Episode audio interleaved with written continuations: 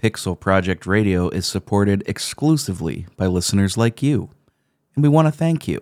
We also want to thank patrons such as Dave Jackson, Dustin Miller, Ryan Yingling, Poppy the Keaton, Eric Guess, Chris Copleen, and Charlie Young. If you want to be like these incredible people, you can head on over to patreon.com slash pixel project radio.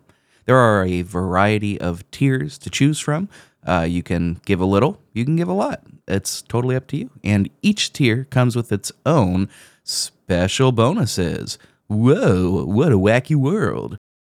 Uh, but for real, the support means so much to us. Uh, we are very passionate about supporting small artists and small creators, and we are thrilled that so many of you feel the same towards us. So, from the bottom of our hearts, thank you very, very much. Now, here are several puns that I've prepared for the beginning of this episode. Oh, the music's starting again? Ah, what a twist.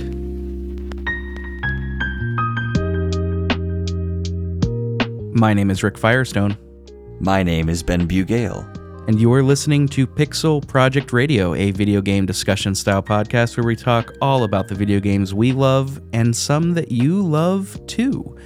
If this is your first time listening to the show, welcome, welcome. If this is your second, third, fourth, fifth, sixth, seventh, okay. Eight? I feel like Dwight in that one episode of The Office. I know, I know. Anyways, if you're a return listener, welcome back. Uh, whether you're new or old, if you like what you hear and you want to help support us, you can give us a review or a rating on Apple Podcasts, Podcast Addict, or Spotify. Uh, good pods, wherever you happen to listen. You can find us on Twitter or Instagram, Pixel Project Radio, if you want to join the fun. We've got a Discord that you'll find in the show notes, as well as on those socials. And we've got a Patreon. If you like what we do, you can support us at patreon.com slash pixelprojectradio. There's plenty of ways to get in touch with us on that internet. There's a lot of stuff on that internet. Internet's cool. The internet is cool. Today, as we are wont to do, sometimes we decide to do topic episodes instead of episodes on games proper. And today we are kicking off 2023 with an immensely spoiler heavy episode. Ben, what are we talking about today? Well, and and that's and that's just it. This is your spoiler warning right now, okay, everybody? We're talking about at least and, and this is subjective and this can change depending on our memory and everything else, but we're talking about for each of us uh, we could call it our top 3 twists in video games. Those moments that make you go, "Oh shit." Um, those moments that make you go, "Oh my gosh, Bruce Willis was dead the whole time?" That's so we we we didn't give a spoiler warning for the Sixth Sense, but hopefully you've seen it by now. Yeah, well, and I already gave you your warning about spoilers, so I mean, come on. yeah, have you not seen every piece of media and art in the past 20 years? If you haven't, what's wrong with you, idiot? Stay off of the internet. How dare you? Just to expand on Ben's spoiler warning. Uh, this is obviously going to be a spoiler heavy episode. What we're going to do is when we're counting down, we're going to name the game first, and I'm going to put a timestamp in to where you could fast forward to if you don't want to hear the talk on that specific game. So if you don't want to be spoiled on any particular thing, we've got you covered. You'll be able to skip forward to the next uh, the next game. Yeah, and Rick and I know what our games are. And I think it makes it a little bit more interesting because I think we have some level of agreement with one another on some of these. So there's, you know, not that we need to beat the snot out of these per se, or not that we're just going to sit here and pontificate, but you know, there's there's a little bit that we've covered together, and so we might feast on those a little more. Um, and if you're listening and have listened to those episodes, you can see how we really feel about the twists. Right, right, right. I uh, I actually one of my original ones was uh, a plot point in Final Fantasy VI, but since that is an upcoming episode and episodes on the show, I said, oh, you know, hold off on that because that's not something that uh, we should spoil Ben for, because it's his first time playing it and he's gonna have a grand old time. big, big, big. But yes, Ben is right. We did uh, confer with each other on what games we were picking, and we cleared it for each other. So nobody is at the risk of being spoiled for anything. Ben, I have a question for you. Yeah. Do you like twists in stories? I I have to say that I do. It's um the subverting of expectations I think is what makes the story and it also is generally a catalyst for character growth. So yes, I mean when one looks at their own life and sees the moments where they've been changed or formed the most, it's generally the twists. Yeah, absolutely. There was a period of time in like the early 2000s where it was starting to go out of vogue. I think largely because of M. Night Shyamalan, and people would always clown on him. what a twist! You know? Yeah, well, and admittedly, it was like every other year, like people are just sitting there waiting for the twist, and it's like that's it depends. It depends on how you set it up. Like there are some movies like um, Love Actually, for example. That's like cute, and it's an early mid aughts movie, right? And you've got a bunch of different things. You've got, of course, every M Night Shyamalan movie. Um, Shout out to The Yeah, I- Village. That movie is not as bad as people think it is, I think. I still, I still need to see that. To be honest, that's what I need to Really? see. Truly, I tell you, yeah, I love his movies, and I just, I never, I was too afraid whenever I was like younger, but now I'm like ready for that kind of stuff. But anyhow, yeah, yeah, twists, I like them. Do you like them, Rick? I like them just fine. Um, I I agree with you. You didn't outright say this, but I think that you were kind of sidestepping toward it. I when when a when a subversion of expectations isn't expected, I think that's when it's the most impactful. Um, I was, and this works in all mediums too. I was just watching a comedy skit of uh, you know Tim Robbins from I Think You Should Leave, or is it Tim Robinson? Yeah, no, yeah, I, Tim, yes. from from I think you should leave. I was watching a Old sketch Tim. where he was playing a bartender, and this kid asked like you know, I was like, oh, I forgot my ID, and he's like, oh, hey, like you know, here's my ID, and he hands it over to him, and he's like, but you're not a cop, right? You have to tell me. And the guy's like, no, I'm not a cop. He's like, you have to tell me. And he's like, no, I'm not a cop. He's like, okay, here's my ID. And then he's like, mm-hmm, can I see some ID, please? And the patron hands over the ID that is Tim's ID. And Tim looks at it. He goes, "This is a fake, you son of a bitch!" And then the scene just ends. It's very good. It's it's a good subversion of expectations that you're not expecting. No, and there's there's a way to do it the right way, and there's a way to do it that is the wrong way. Um, for those of you who know how much of a Star Wars person, just that I I was in the closet as a Star Wars person for many years. Um, I'm out. I'm very out now. Um, episode eight, there were so many subversions of expectations that you just get dizzy and it's like okay we didn't need to do that many different twists over it, it has to have a reason and not just be like a wasteful kind of twist i don't know i feel like you know what i mean rick Yeah, absolutely. And that's not even to speak on the quality of the narrative twists that come within the eighth and ninth Star Wars movie either. You know. yeah because like the, it's not that there are all bad twists it's just kind of you have to be careful of how you use these things and use these devices otherwise you can just make a spaghetti mess Absolutely. Man, could go for some spaghetti, spaghetti and chili on on a day where the temperature outside is below uh, zero. it is it really is everybody Uh, but without further delay or ado, why don't we get into our lists? Agreed. Do we want to list all three and then talk about them, or do we want to do one at a time? Let's do one at a time, but I wanted to ask first if you had any honorable mentions that you just wanted to gaff off and throw out there. You don't have to go into detail with them, but do you have any games that you recommend? and Be like, hey, there's a really good twist in this one. One that you're bringing up that honestly could have been in my top three list, but I didn't want to do two from that. You know, I don't want to get too. You'll see. You'll know. Um, in fact, yeah, I see you nodding. Rick knows, and you can't see him nodding, so you don't know. Um, no, there, there's there's plenty of games that have twists that I've enjoyed, but I can't necessarily think of any honorable mentions off the top of my head, and I'm sure that there are games. But what about for you? I think one that we've covered on the show before we could say is Undertale. I think there are a couple of twists in there that I, I gen- generally didn't see coming.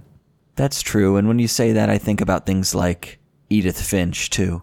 Yeah, yeah. In in a way, I think I think that and like Firewatch could be considered to have a narrative twist, even though it's not the kind of showstopper, in your face Hollywood narrative twist that we might associate with with M Night Shyamalan or something.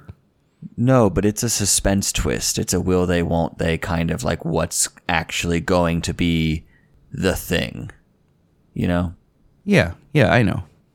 Why don't we just dive right in to our number threes? All right. Would you like to go first? Sure, sure. I'll go first.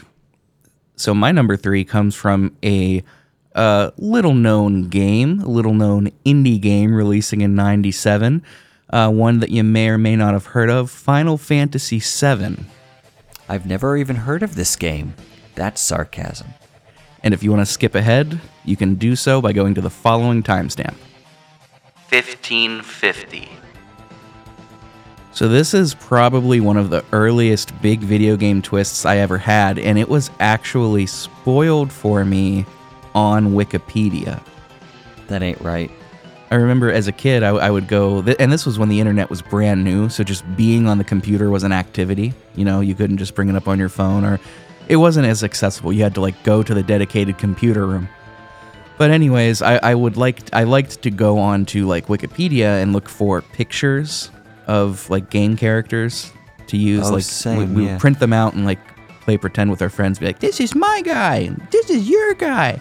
Tape it on the wall. Just tape the thing right to the wall. Yeah. stuff like that. Yeah, and uh, I there is a big old honking picture of this scene right in the main section of Wikipedia, and I was like, oh, cool. I didn't get there yet, so that's cool. But everybody that's played this game knows what I'm talking about. In Final Fantasy VII, there is a very famous scene where your crew goes to this temple, Temple of the Ancients, to stop the main villain Sephiroth from summoning this big meteor to kind of destroy the planet. This all happens in the first part of the game, so this isn't endgame spoilers. But you go there, and your one character, Aerith, is uh, sort of praying. She's one of these, uh, she's got blood of the ancients in her veins, so she's praying to the planet to try to help stop.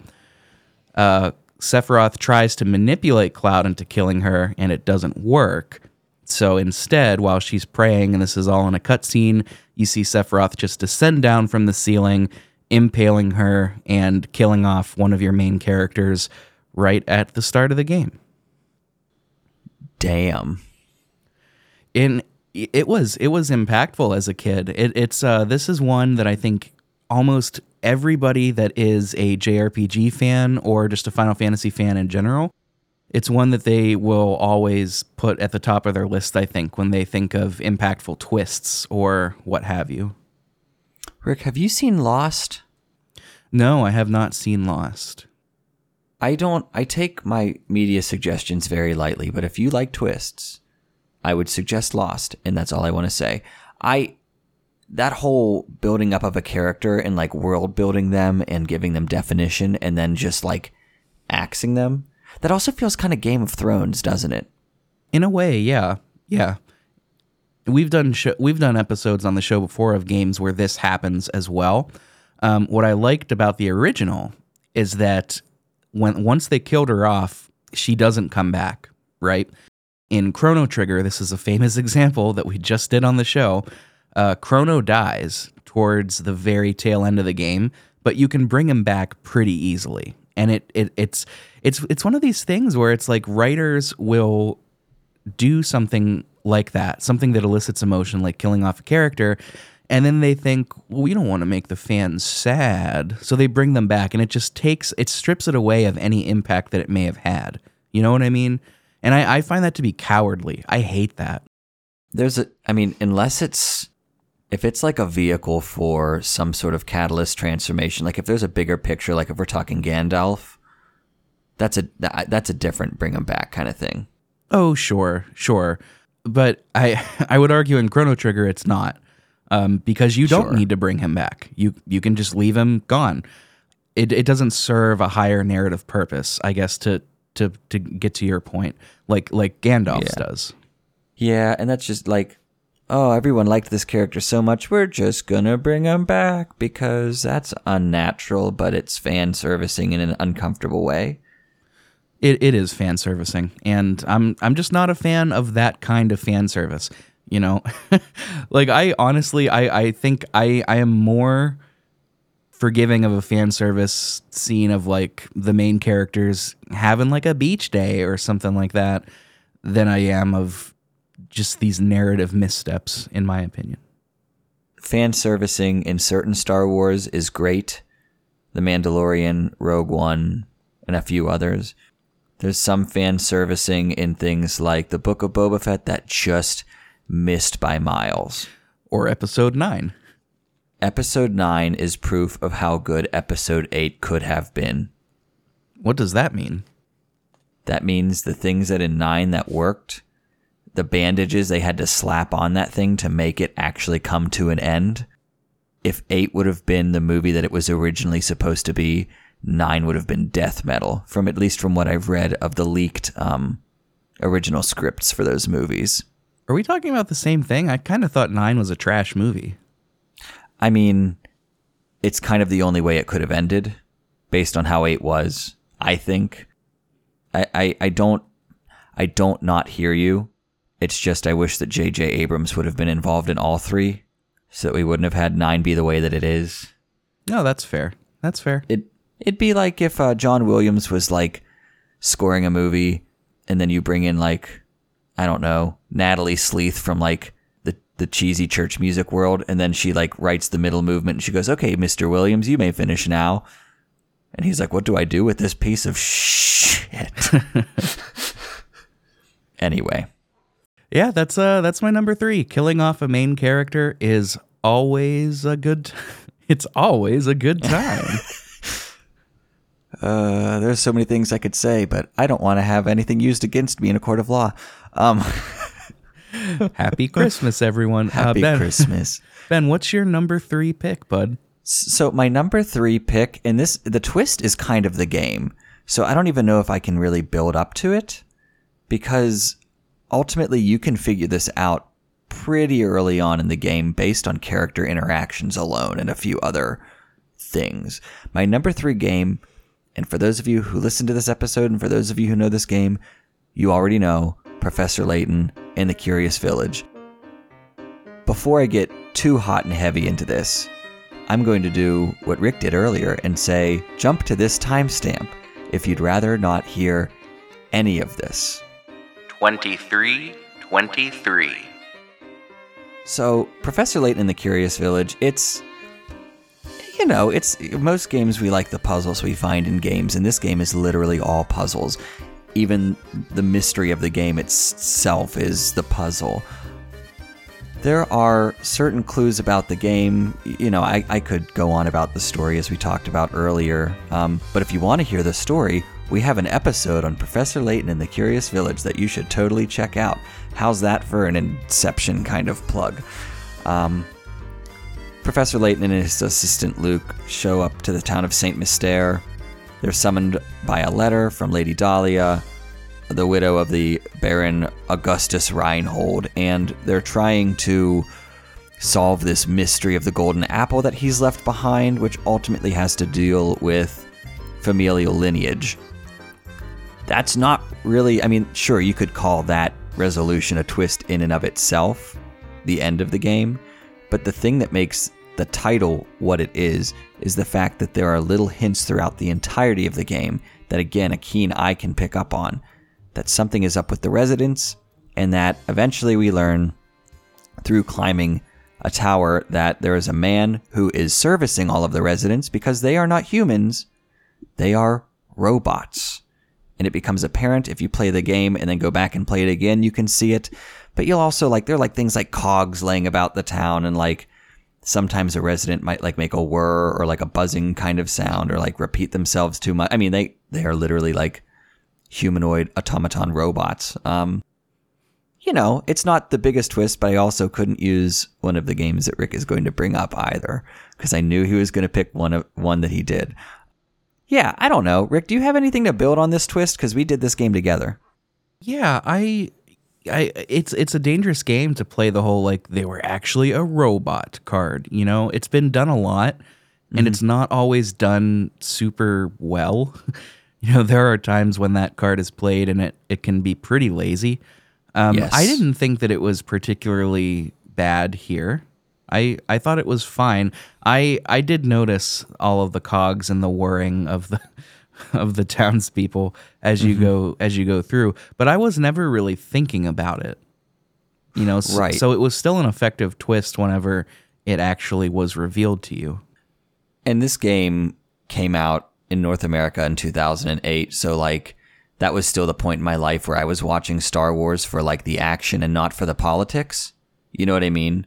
Like, not that I couldn't understand the politics of the game, but for me, I was just, like, trying to solve mysteries. And, like, I was so focused on the puzzles that, like, I was skipping over dialogue. So, like, I. The mystery was very mysterious until, you know, you reach the tower and Bruno's like, oopsie daisy, I'm putting a battery in Ricardo. He never says that. he should though.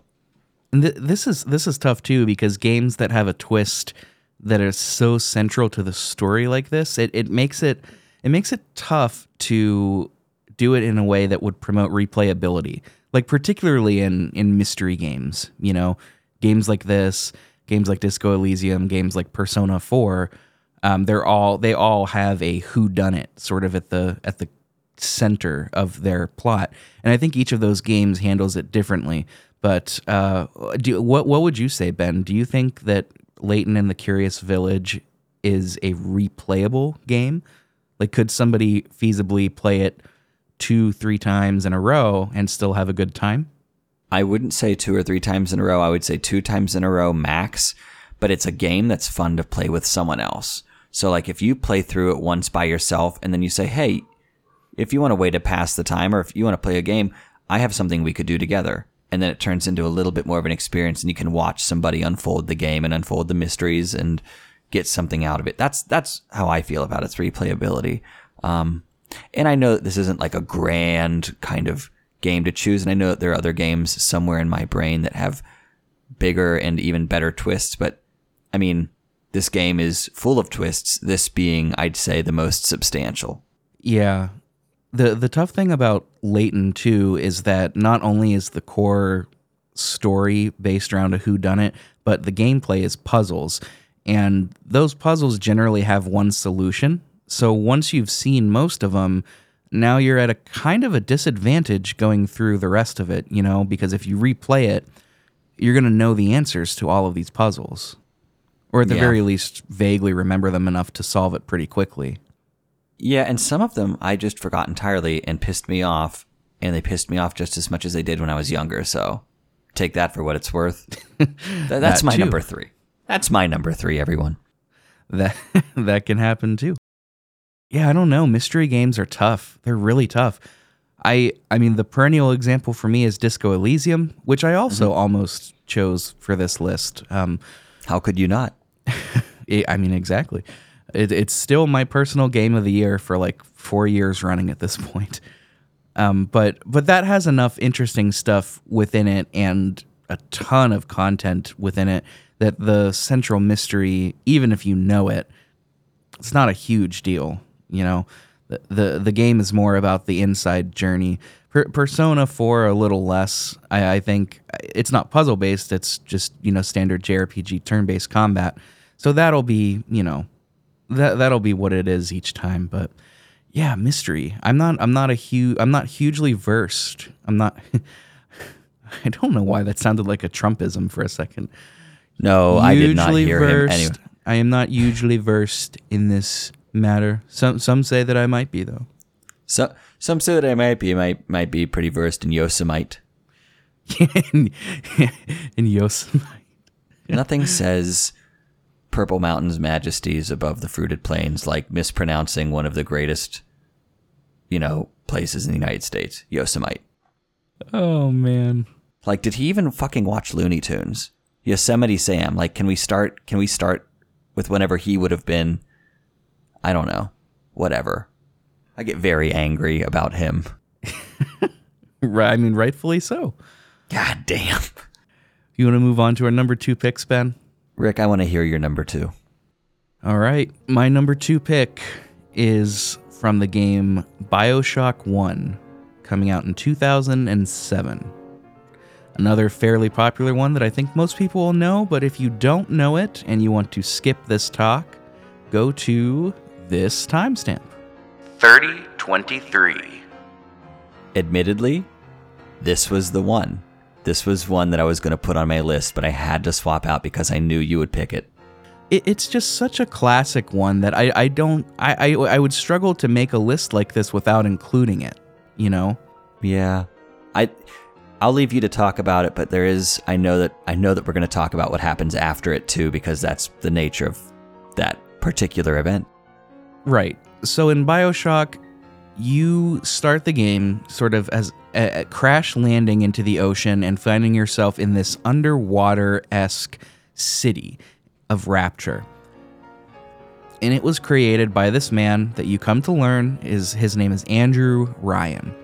And as we're making our way through, um, we're hearing broadcasts from him, uh, broadcasts from someone named Atlas, and eventually we do come face to face with Andrew Ryan. And I'm not going to spoil the entirety of the plot, I don't think, but it's revealed that genetically you've kind of been manipulated to respond to the phrase, would you kindly, in such a way that it makes whatever comes after a direct command. So, would you kindly fetch me a pail of water isn't a request, it becomes a command that you biologically have to carry out.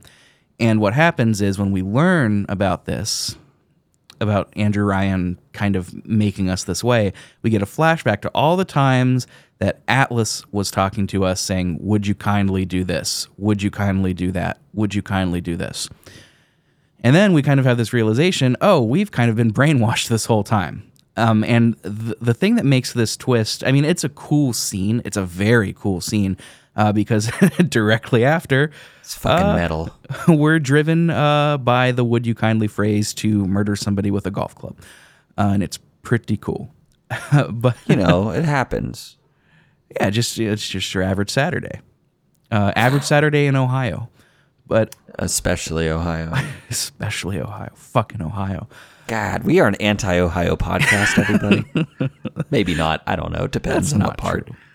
It depends on where you are in Ohio. Let's just say you should all move to Port Clinton.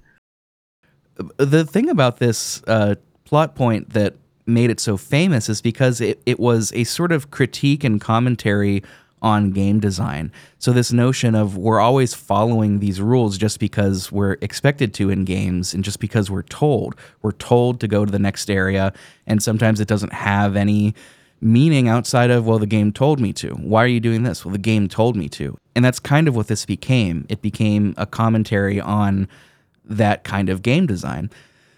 And, you know, this came out in 2007. Since then, plenty of games have kind of taken up uh, this meta commentary. But at the time, this was, I mean, this was big. This, wa- this was pretty huge, especially in a AAA game. I have no doubt that indie games probably, or smaller games probably have touched on this before, even around the early 2000s. But like for a big game from a big studio to do this and do it so well as well it, it was just awesome i didn't get to experience this at the time in 2007 uh, i would have what what i would have been in middle school i think but I, I wasn't playing video games super heavily in middle school outside of like pokemon but I, I we did play this for the show as ben i think ben mentioned and if ben didn't mention it i'm mentioning it now uh, we did play this for the show back in 2001.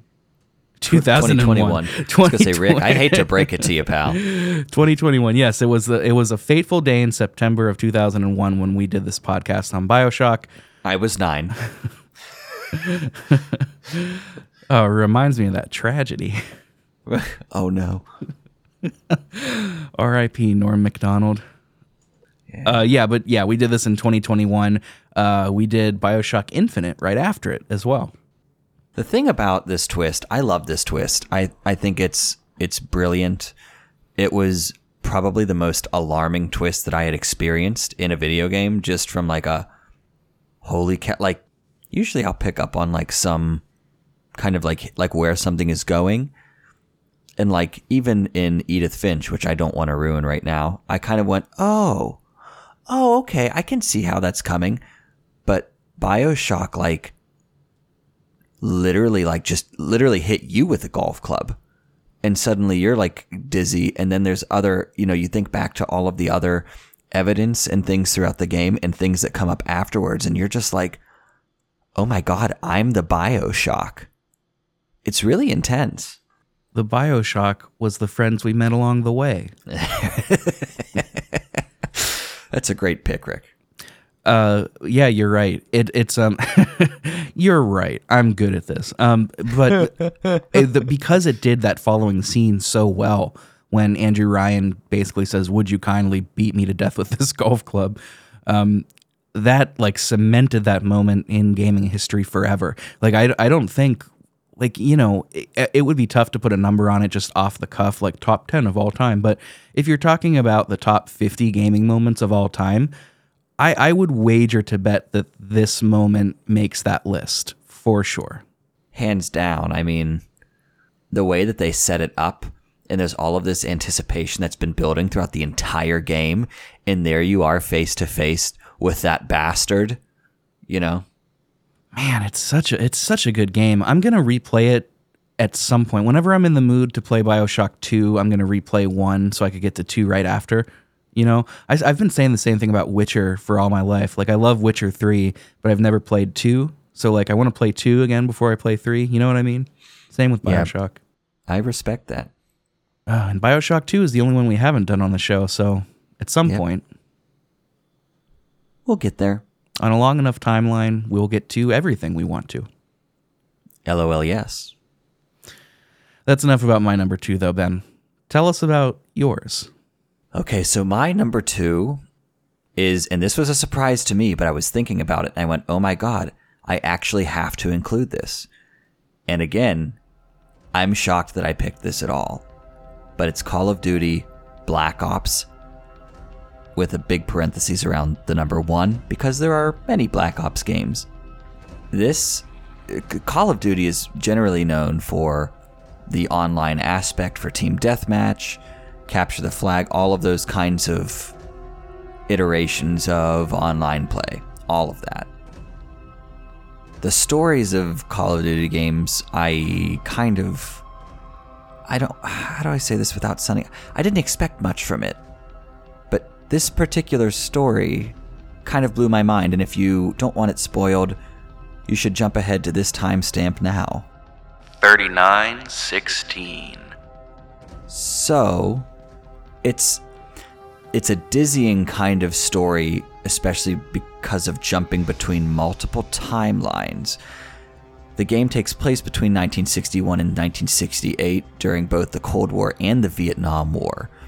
And there's a lot of back and forth. There's a lot of you're playing as this character and this time you're playing as this character and this time. So it gets a little bit dizzy but and it takes place in in multiple multiple areas and I could go, you know, it's it's in the Ural Mountains, it's in Cuba, it's in South Vietnam, Siberia, Kazakhstan. It takes place literally everywhere um, that deals with these places, and that's I think one thing that sets this game apart is the fact that it it takes place in wars that quote never happened, and not to say that Vietnam didn't happen because it was very real and it very much happened, but it, it goes into those kind of dangerous territories, especially with the Cold War commentaries that it makes. Um, there's a number of significant actual historical figures, including Robert McNamara, Fidel Castro, and even John F. Kennedy, are all in this game. The voice acting is okay. It is fine for being what the game is. As much as I could hash out every detail because it does get a little bit long winded and it's worth the journey. So even if you're listening and you're going, okay, well, what's going on? The build up to the moment uh, of the game that really makes it is is worth it. Um, interesting that these are your game and, and my number two are both actually uh, first person shooters as well. Now that I think about it, but um, anyhow, because I, I usually don't think of these games as twist worthy. Usually I'm in the RPG, JRPG mindset. Ultimately, the character that you play as the most, uh, whose name is Mason, that's at least uh, what he's called by most of the time. Um, he's been forced to recount memories and he's kind of in an interrogation room and they've got him tapped and he's got like an IV and and they're trying to pull things from him. And he has this sequence of numbers that keep playing on a screen in front of him and he keeps reciting to himself. He's been involved in missions all over all over the planet wherever he's being sent. And it's ultimately revealed and this this is super super twisty and I'm trying to keep it relatively vague so that people can enjoy this. You are the people by the way. Um, a man by the name of Dragovich um, from Russia ultimately has placed sleeper st- sleeper cells um, within each state capital and he's been broadcasting these numbers and ultimately you another character that you play as named Hudson reveals that you Mason have been brainwashed and you've been under this, you know, you've been a sleeper agent for the Soviet, um, for the Soviet Union for a number of years, and they've been trying to get you to assassinate the president, you know, John F. Kennedy. It keeps going, and that's that's its own sort of twist. But you also come to realize through this really wacky scene, really, really kind of dizzying scene, that that's why these numbers keep playing over and over again, and that's why you know you've been having these you've been having hallucinations about characters in the game, people who've not actually been existing, like at any point. Um, and it ultimately leads to an ending that's, well, I don't want to give it away, but ultimately you've been brainwashed not only by Dragovich, but also by the individual um, that you were hallucinating about, who's trying to get you to actually kill Dragovich. So it's kind of like a double twist kind of moment. It's it's it's really dizzying, but if you play the game, it makes a lot more sense. So again, I did I did not expect Call of Duty Black Ops to be on my list of games with great twists, but it's one that works well, and you don't really get to see it coming until it happens. So I would I would definitely suggest this game a good playthrough. That's interesting. So on on a re- I've not played this game just for full disclosure, but on so on a replay is your is the story experience recontextualized on a replay after you know the twist? Yes. I mean, you can, you kind of get some hints when you're playing through it for the first time that something is up with your character Mason, but you don't know why that is or what that is necessarily. And the game is the game is full of other little twists that are not so they're not so it's not so chock full of twists that you feel dizzy by the end, but you sit there and go, "Okay, wow, no, this is actually possible because it is like historical fiction." Nothing in this game is like outside the realm of possibility, as it were, which I think is what makes this game as enjoyable as it is, and it allows me to dig robots. No, we're not going to run into robots in a town. At least I hope not. Maybe wherever Jeff Bezos is. These kind of story elements and people being brainwashed, I mean, it happens. I don't know. Yeah, that's that's interesting. I I don't know I, have never associated Call of Duty with having stories, and I think that's largely because in the past couple of iterations, they've either not been included or just severely on the uh, on the back burner. And you said this is Black Ops One. Black Ops One. I think this was 2010, 2011 was when this came out, right? Yeah, November 9th, 2010. Um, keeping in line with that holiday rush we talked about in our um, you know, Christmas episode. Um, yeah, very, very surprising. I mean, they touch on things like the Soviet space program, Nazi scientists, um, hallucination, the Vietnam War, obviously.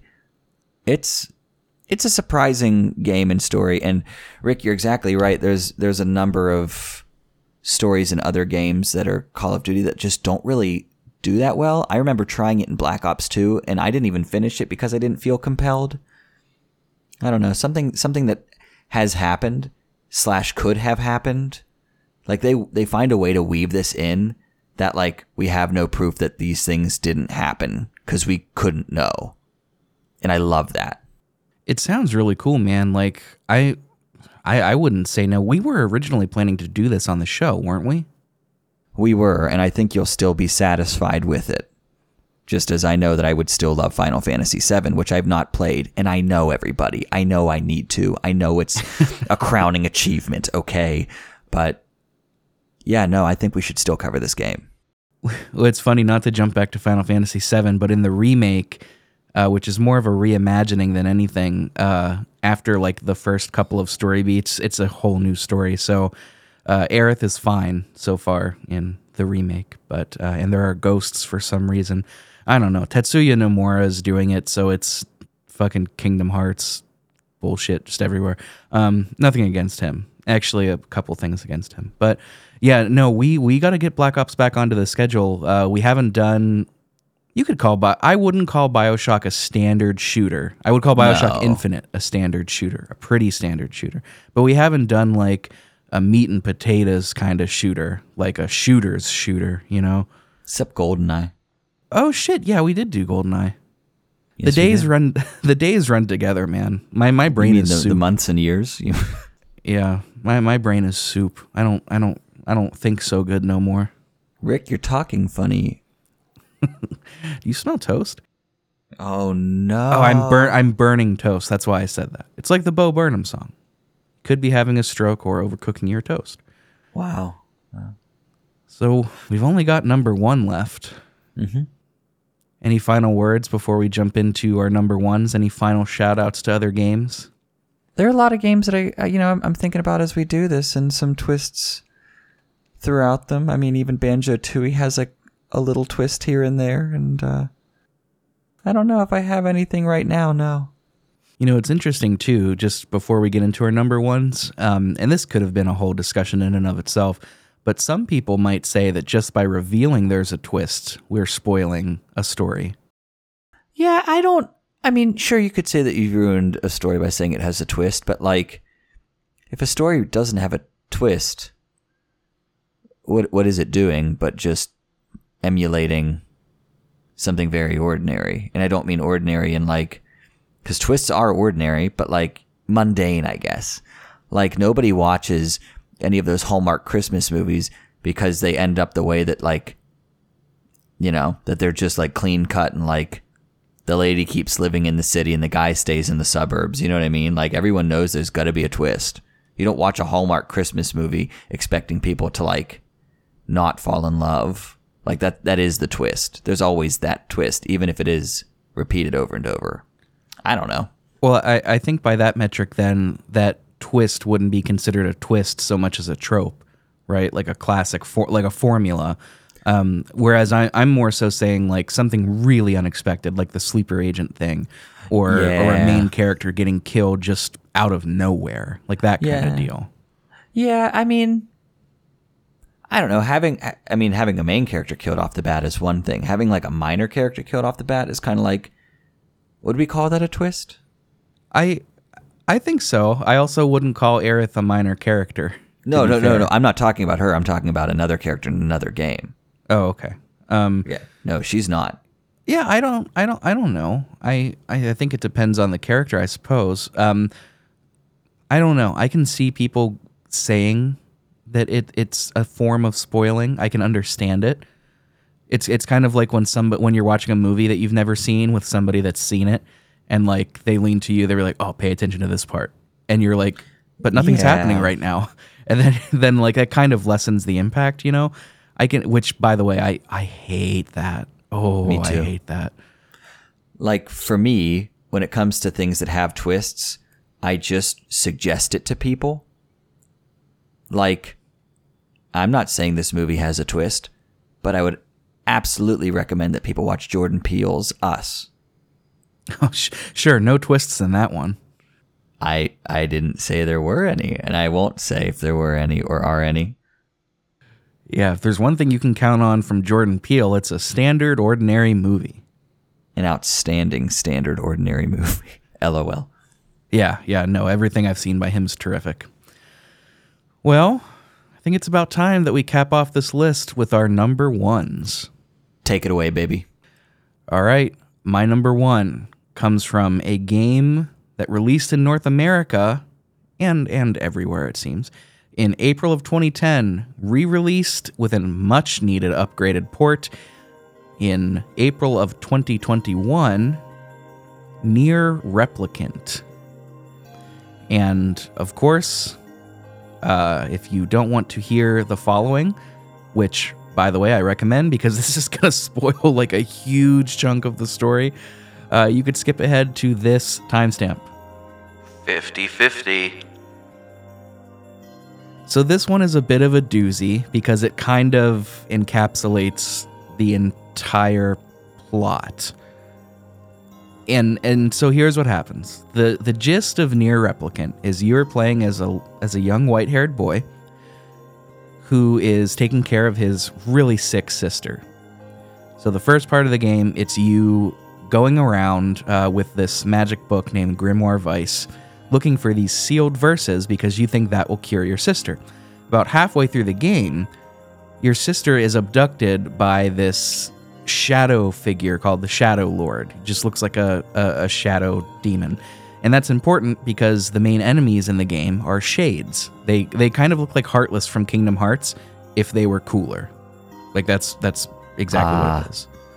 Um, in fact, I I don't I don't know offhand. I don't think Tetsuya Nomura worked on this, but uh, I I would be shocked if this wasn't an influence to Kingdom Hearts. Um, well, then again, actually, this came out after Kingdom Hearts. What am I talking about? Kingdom Hearts, the Trailblazer.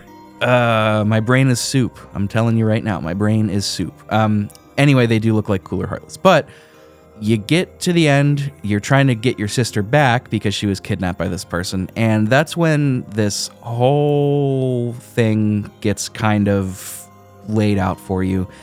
Uh, essentially, what happened is. uh, the two characters that have been helping you this whole time. Their names are Devola and Popola. They're twins. They're kind of like the overseers of your village. They're actually androids. And their mission is to see the human race move on. What happened was the human race years ago died out because of this disease that was going around. And this is really spoiling the whole fucking thing. Um, essentially, what what happened was the souls of the original humans were kind of put into stasis, to, and and and they were going to wait until the disease had kind of just passed. And at that point, they would be loaded back into their original bodies that were called replicants. Now, you currently are a replicant. You're not a human. Your character that you play as, you are a replicant, and your human is the Shadow Lord that took your sister. So, in in a weird roundabout kind of way, it is you kidnapped your sister, and you are trying to save your sister. It's it's wild. Uh, it's really wild, and all of these twists are kind of laid out all at the same time. Um, this is also when it's revealed that all of the shades you've been killing throughout the entire game are actually people. Um, so you've been murdering children and uh, adults just the whole game. But it's all just kind of it hits you all at once immediately, and it's it, it's just really well done. I think a lot of people would say that it's not really well done just because you have to kind of you have to be willing to accept some outrageous plot points. I am. I don't think it's I don't think it's a big deal. You're already suspending your disbelief enough as it is. It, it's just a really well done thing. And what I love the most about it is, uh, and what I consider to be my kind of number one thing when it comes to twists, is it recontextualizes future playthroughs. And indeed, it makes you do uh, extra playthroughs to get uh, the different endings, A through E. So you get to go through the game again, or at least part of the game again, with that perspective that no, you're not actually killing just demons, you're killing people that have relapsed into a state that they can't help. And you're kind of seeing it from their perspective now, like, oh, why is he coming at me with a sword? Oh, God, oh, God, oh, God, like that kind of deal. I have dreamed of this twist, actually. I've always wanted to see this done. The idea that you are both the good guy and the bad guy at the same time without knowing it. You know what I mean? Yeah, and it's interesting too because it's it's not always as cut and dry as that because you know you could say that you're the bad guy, but at at the heart of it, the shades in the game do attack villagers, who the villagers themselves are replicants too. Um, so you are protecting them in a way, and and your goal is to rescue your sister. You just don't know that your shadow self, the original part of you, uh, kidnapped your sister, who is your sister's replicant, to reunite her with her original self. So it's it's it's a bit twisty, and it's a bit. Uh, my explanation isn't going to do it justice because I didn't I didn't really write out a plot summary for me to read. I'm just going off of the dome here. It is a bit spider webby, uh, but it is really well done. They they lay it out pretty well in the game, pretty well, not like amazingly well, but pretty well. And and that also plays into Automata a little bit. Like Automata is not going to be spoiled for you if you know that, not really, but uh, it plays into it a little bit as well. So yeah, that is that is my number one. It's really cool to be going through a game thinking that you are doing the right thing, and then only to learn that no, actually, uh, you've been causing a lot of trouble. And that's when you learn that you're the Bioshock. No, um, that's um, that's a really I like that that twist a lot, and now I want to play the game, even though I know I want to play this now. It's it's still enjoyable to play, even if you do know that twist, because I think if you were to play it, you would just based on my explanation alone, you would probably forget a lot of the the finer points of it, and and it is laid out better in the game's execution than in my kind of hurried hurriedly put together summary. Oh, and that's just it. I think that's kind of our goal here is to not give too many. Honestly, I think that this episode's kind of about encouraging people to take on some of these games in a way because we don't want to give away too much and we don't want to, you know, it's like, you know, we're talking about Call of Duty Black Ops. The idea of playing that actually, I think, sound based on your reaction, sounds enticing to you. That's kind of, you know, that's what we're here to do is to say, here's not every bone, every bit of flesh, every muscle of the story, but here's what makes the brain of this one a little bit different. Here's what makes it enjoyable. Um, really cool concept. And I'm again, I'm so glad. I, I sometimes I try to think up stories in my head, and I always think, or have been thinking of late, how do you make someone both? As I said earlier, so that's really cool, Rick. I like that. It is. It is. It is pretty cool. Uh, we will be doing that one on the show in January and February as well. Ben, you're you're going to be sitting that one out, but I do recommend playing it if you ever feel that you have the time and you have the uh, willingness to pay for the PC port, which is a, the port is fine. It's not great, but it's fine. Fair enough. Fair enough. What is your number one, Benjamin? Why don't you take us out? Rick, my number one is a game that you and I have both played. And this is, in many ways, my favorite twist I've experienced. The only thing that really rivals it is actually a game that you've already mentioned Bioshock, the first. For me, my number one is Bioshock Infinite, and if you don't want anything ruined here, you can skip ahead to this timestamp. One hour and 55 seconds. Man, we, uh, we've got different feelings on this game. I mean, here's the thing I, I can see it through the lens with which you can see it. And I think that there were a number of things in this game that were meant to drive it differently. And that's not me saying I think you or I are right or wrong. It's just I think that not unlike the number of realities that exist, there are a number of ways to look at this. For me, though, the thing that made this game kind of leave me going, what the actual hell, was the twist. Which it kind of you get little hints about this twist throughout the entire game not unlike everything we've kind of talked about. I'm sure that there there's some tasteful foreshadowing because you need to have some foreshadowing or else the twist just kind of feels dumb. You know what i mean? Like it's like oh but i couldn't have known. It's sort of like arrested development and the twists um, and the, the kind of uh, hints that they give in that show before um, well, I don't want to give anything away from that show because it's a masterpiece. At least the beginning was. You play as a character named Booker DeWitt who arrives in this city in the sky called Columbia in the year of 1912. And I could go down all of the story beats, um, but I'll just give a few light ones. Authorities there are calling you the false shepherd, and that you're there to corrupt Elizabeth, who is um, being held captive by their prophet, uh, Zachary Comstock, the man who's kind of engineered this entire. I mean, he's the one who's created this sense of um, systemic racism and other things in the city of Columbia. He is literally this horrible, horrible. He's he's really a horrible person who's um, just kind of running an idyllic society in the sky for certain people. You know, like other things in late stage capitalism. There's there's our leftist rant for the day. I apologize. There has to be one. Got to check that box. Thank you. Thank you for letting me check that box. Um, ultimately, as you can imagine, you make your way to Elizabeth, who he's got captured um, in this sort of tower in this building. You know, like most quote damsels in distress, except we learn that Elizabeth is very capable and is actually quite smart and talented and has some unnatural abilities. Zachary Comstock's wife is killed. There's there's a lot of blur and a lot of things that would really ruin um, ruin the playthrough of the game that I'm just going to leave out for now because again, there's so much that happens. Ultimately, this game plays with the idea of parallel universes and time loops and and everything else.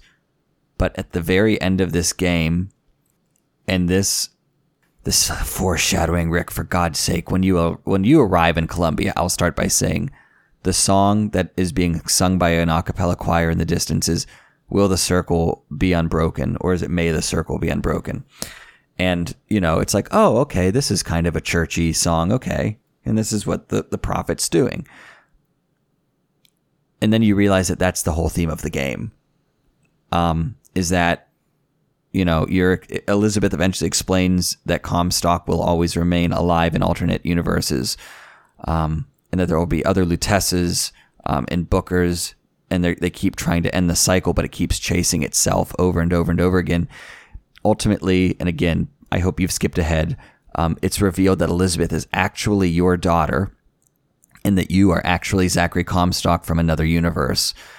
It's it's revealed, and ultimately, Elizabeth ends up drowning you in a baptismal font at the end of the game because you feeling just worn out from everything wish to repent and be washed of your sins and ultimately that's when you become Zachary Comstock. It's just I feel like if I try to say what the twist is, I'll just talk in circles like the game wants you to. But ultimately that's the big revelation is that when you are actually confronting Comstock, not unlike Andrew Ryan. You're confronting yourself, though. I mean, that's different, but there's a big confrontation and, and a big killing that you ultimately like see that you have like a nosebleed whenever you kill him, revealing that you have killed yourself, that you've died in a timeline. This I I enjoyed this. I enjoyed the time loops above all else in this game, which um it makes more sense playing it than it does for me to try to talk about it, especially as as you'd said, Rick, in like a hurried fashion. It's difficult. Yeah, I the the thing about Infinite to me is. It, it, it's a neat concept. I just I couldn't help but feel that it was just so messy in its execution. Not and I, I mean the writing, but then also just the plot beats as well. I don't I don't know. I I have pretty strong mixed feelings on this one it's a game that I'm definitely going to be playing again for that reason because of all of the loops. And I mean, anytime you get into alternate universes and, you know, Booker DeWitt existing as, um, you know, Zachary Comstock, and then you know he has he has a, a tattoo, and that's like that's kind of the indicator that like that that's those are his daughter's initials. I believe he has tattooed on himself, but like the citizens yeah. say that that's the mark of the beast but that's ultimately Zachary Comstock condemning himself, trying to keep himself sa- safe in his own timeline because Zachary Comstock knows everything. It's.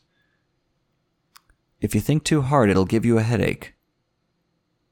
So it's better experienced playing the game. And admittedly, there were moments where I had to call my friend Brian and say, Brian, what the hell is actually happening here? And then he would ask me if I was okay with a spoiler, and I would generally say no, and he'd say, okay, keep going. Um, but ultimately it's it's a better post mortem discussion and um, and experienced live and in person. But you know, there's some there's some character things that are a little bit tricky in this game, and I think part of that, Rick, because I know we talked about that. I know we're not here to like post mortem the game as much as we're here to talk about twists, but something I realized makes this game very different from Bioshock the first is the fact that the character you play as isn't fleshed out very well. Like you can honestly like inhabit the character as your own self easier than you can Booker DeWitt because Booker DeWitt has his own lines and his own ways of going about things and his own personality and all these sorts of things. And I think that kind of makes it a little harder to get into too. You know, the kind of typical like here's a macho kind of line that also is aimless and then he keeps going. Like and ultimately we didn't get that with BioShock the first. Um, we could inhabit that more. Yeah, and I, I kind of prefer that. Booker Oh, yeah. Booker's dialogue is pretty bad by by and large throughout the game. It is, and I, I think it's just there to act as you know, kind of filler between the actual story itself. Because uh, yeah, his dialogue is not very good, and honestly, some of it's not even necessary. So No, no, it's really not. the story cares uh. for it. it. He doesn't need to. He doesn't need sassy asides. it's just like it, it's so different from Bioshock One and Two. It's just oh, it feels it, it just doesn't even feel like a Bioshock game to me almost. Yeah, it's it's the twist at the end that definitely pulls it back into the well, and I guess the other side of it is that there's some more metaphysics involved versus BioShock is a little bit more science, even though there's still metaphysical elements. Um, it's like science tech advancements, whereas this one is more like opening, you know, tears that you can jump through. I, I suppose I suppose it is a cool concept. Whether whether or not I, I can agree that it's done well, the concept itself is pretty cool. Oh, and it's it's pretty it's it's I'm not saying it's not not messy cuz anytime you play with this it's going to get messy, but ultimately the fact that you're basically being drowned by five incarnations of your daughter who each disappear as you die. Okay. That's kind of cool. It's a good pick, man. I when you ran your picks by me unordered, I assumed Call of Duty was going to be the number one. I mean, it's good, but I like this one. I even like BioShock 1's more um, than Call of Duty. I mean, I honestly, th- those two are kind of like neck and neck for me because the twists are very different, but very powerful between the two BioShocks. That's fair. That's that's fair. Man, well, we did it. We got through an episode chock full of spoilers. More spoilers than I think were in any other episode ever. You are correct, and I can say that without a shadow of a doubt. Whew. I'm sweating. Mm. It's, it's it's single digits and I'm sweating. This was good. This was fun. It's a fun way to kick off the year, a fun, lighthearted way to kick off the year before we dive into two games on the show that are super meaty and super dense Final Fantasy VI and NieR Replicant. NieR uh, being the one that you heard in the show if you decided to listen to it. Uh, but those are the next two big games on the show, and those will get us mostly entirely through February. Actually, entirely through February, now that I'm thinking about it. Oh, yeah. Well, that's about all that we've got for today. It is, gang. And we hope that if you've not listened to some of our past episodes on the topics we talked about, that you'll give those a listen. We hope that if you skipped over some portions of this episode, that you go and play those games. I don't think Rick and I would suggest them from a top twist standpoint if we didn't see these games as significant or as necessary plays because they are all they're all jewels in their own way in the crown of video games. Absolutely. Couldn't agree more. All right, Ben, here's to a productive and creative 2023. Godspeed. Godspeed. We'll see you all next time. Take care.